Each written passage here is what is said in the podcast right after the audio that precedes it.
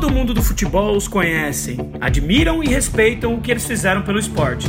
São ídolos, craques eternizados, jogadores que marcaram gerações. Mas o destino quis que terminassem suas carreiras sem conquistar o torneio de clubes mais importante da América. Esse é o podcast da Comebol Libertadores. Episódio de hoje: 10 craques que não venceram a Copa.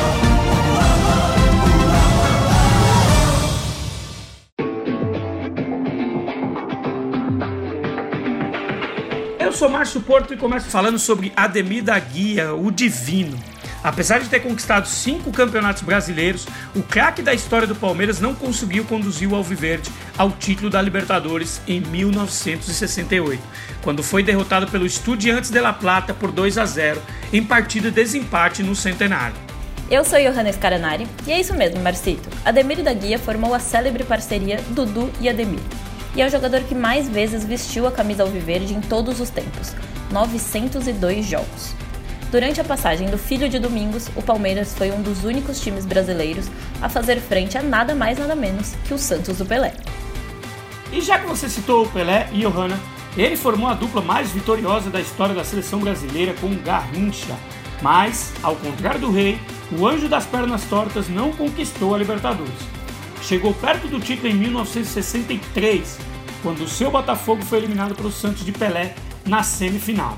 Lima fez um gol e Pelé fez três. O Peixe venceu por 4 a 0 no Maracanã para chegar à final da Libertadores e consagrar-se campeão. E o Botafogo só disputou essa edição porque o Santos, além de ser detentor do título da Comebol Libertadores, também era campeão da Taça Brasil.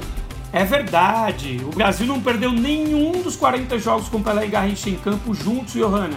Neste dia, em 1963, um deles teve que perder, porém. O Rei e o Anjo das Pernas Tortas foram os dois principais nomes das primeiras conquistas de Copa do Mundo da seleção. Se juntos eles jamais perderam uma só partida sequer, o único adversário que poderia surgir para um seria justamente o outro. Rivaldo foi outro campeão do mundo com a amarelinha que não conquistou a Libertadores. Considerado um dos melhores meias do mundo de todos os tempos, o vencedor da bola de ouro de 99 chegou até as quartas de final em 95 com o Palmeiras e disputou a edição de 2004 com o Cruzeiro. Mas nada de levantar o caneco, né, Marcito? O Ronaldo, o fenômeno, também não conquistou a glória eterna. Em 1994, quando foi revelado pelo Cruzeiro, ele caiu nas oitavas de final contra o União Espanhola do Chile. Também disputou a Libertadores atuando pelo Corinthians, as edições de 2010 e 2011, sendo derrotado por Flamengo nas oitavas de final do primeiro ano e o colombiano Tolima ainda na fase prévia depois. Oh, vamos para a Terra de Deus? Ah, eu já estava ansiosa para falar dele. O Maradona foi um dos maiores jogadores de todos os tempos, fundamental na conquista do Mundial de 86 para a Argentina mas um sonho não cumprido para Diego foi a tão apreciada glória eterna. Quer ficar surpreso, Marcito? O Boca foi campeão nacional em 81 e se classificou para a Libertadores. O Dios nem sequer entrou em campo. Menotti convocou ele para o Mundial daquele ano na Espanha e aí eles tiveram quatro meses de concentração. Aí logo depois da Copa ele foi para o Barcelona e iniciou sua carreira na Europa.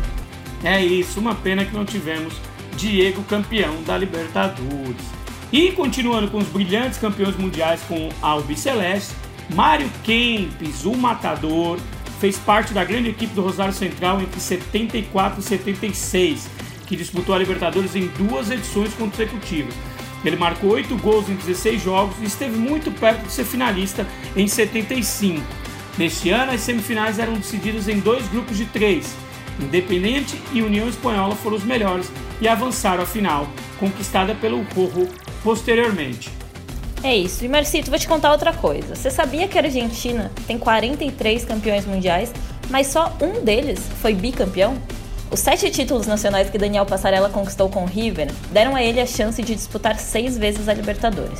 O mais perto que chegou foi em 76, quando perdeu a final para o Cruzeiro. Não conseguiu nem mesmo quando foi treinador do Milionários na década de 90 e 2000. O capitão do primeiro título mundial argentino em 78 e também em 86 foi um fenômeno dentro das quatro linhas e, sob esse prisma, é o segundo maior zagueiro artilheiro de seleções. Tem 22 gols. Está somente atrás de Sérgio Ramos, que é capitão da Espanha e marcou 23 vezes. Uma verdadeira lenda, o Daniel Passarella, bicampeão do mundo pela Argentina, mas não conquistou a Libertadores. Antes de Guerreiro e o Paulo Guerreiro, Teófilo Cubija, vencedor da Copa América de 75, era o maior ídolo do futebol peruano. Você sabia? Ele disputou a Libertadores em três ocasiões com o Alianza Lima, todas elas sem êxito. Em 72 não superou a fase de grupos, mas foi o artilheiro do torneio com seis gols. Já em 78 ele foi eliminado na segunda fase e em 79 também caiu na fase prévia. É isso, eu não vi o Teófilo, mas vi Guerreiro e vi também o colombiano Fred Rincon, que é considerado um dos melhores jogadores do seu país. Na década de 90, ele deu brilho a uma era histórica da seleção cafeteira. Depois de passar por Real Madrid e Nápoles, ele vestiu as camisas de Palmeiras, Corinthians, Santos e Cruzeiro. No Timão foi onde ele fez história, ao lado de Vampeta, Ricardinho e Marcelinho Carioca. Capitão da conquista do Mundial de Clubes em 2000, ele se tornou um dos grandes ídolos do Alvinegro, mas não conseguiu conquistar a tão sonhada Libertadores. Realmente jogou muita bola o Fred Rincon, assim como o Marcelo Salas, um dos maiores jogadores da história do futebol chileno, que nunca conseguiu chegar até a final da Libertadores. Ele teve uma atuação marcante em 96 pela Universidade do Chile, mas foi eliminado nas semifinais contra o River Plate, que foi o campeão daquele ano. Com o Milionários, ele caiu outra vez nas semis contra o Vasco. Voltou a disputar as edições de 2004 e 2005, mas não conseguiu avançar por causa de Boca Juniors e São Paulo, respectivamente. É isso aí, Marcito. Grandes craques em seus países e no mundo, jogadores que também deixaram sua marca em suas seleções nacionais, mas infelizmente não conquistaram a Comebol Libertadores. É isso, eu. A lista segue, mas nós ficamos por aqui. Essa foi mais uma edição do podcast da Comebol Libertadores 10 craques que não conquistaram a Copa. Até a próxima!